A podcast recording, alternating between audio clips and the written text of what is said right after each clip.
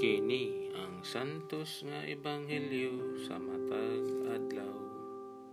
Abril 18, ikatulong Domingo sa pagkabanhaw sa Ginoo tuig 2021. Pagbasa gikan sa ebanghelyo sumala ni San Lucas. Unya, gisaysay sa duha ka tawo ang nahitabo didto sa dalan ug ang pagkaila nila sa Ginoo sa iyang pagpikas-pikas sa pan.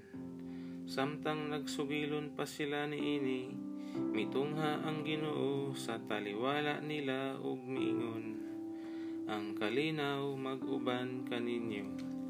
Napurat sila ug nalisang ug naghuna-huna nga nakakita sila multo apan miingon siya kanila nganong nabalaka man kamo? Nganong nagduha-duha man kamo? Tan-awa ninyo ang akong mga kamot ug mga tiil. Ako gayud kini.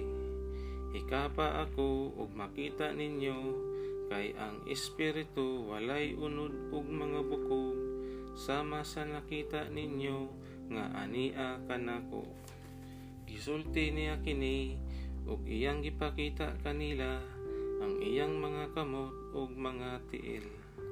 Apan wala gihapon sila makatuo ug hilabihan ang kahibulong apan nalipay sa ilang nakita. Busa gipangutana sila ni Hesus. Duna ba kamoy makaon dinhi? Ug gihatagan nila siyag usa ka buok nga sinugbang isda ug gidawat kini ni Jesus ug gikaon diha sa ilang atubangan. Unya miingon siya kanila, kining mga butanga maugayod ang akong gisulti kaninyo samtang uban pa ako kaninyo.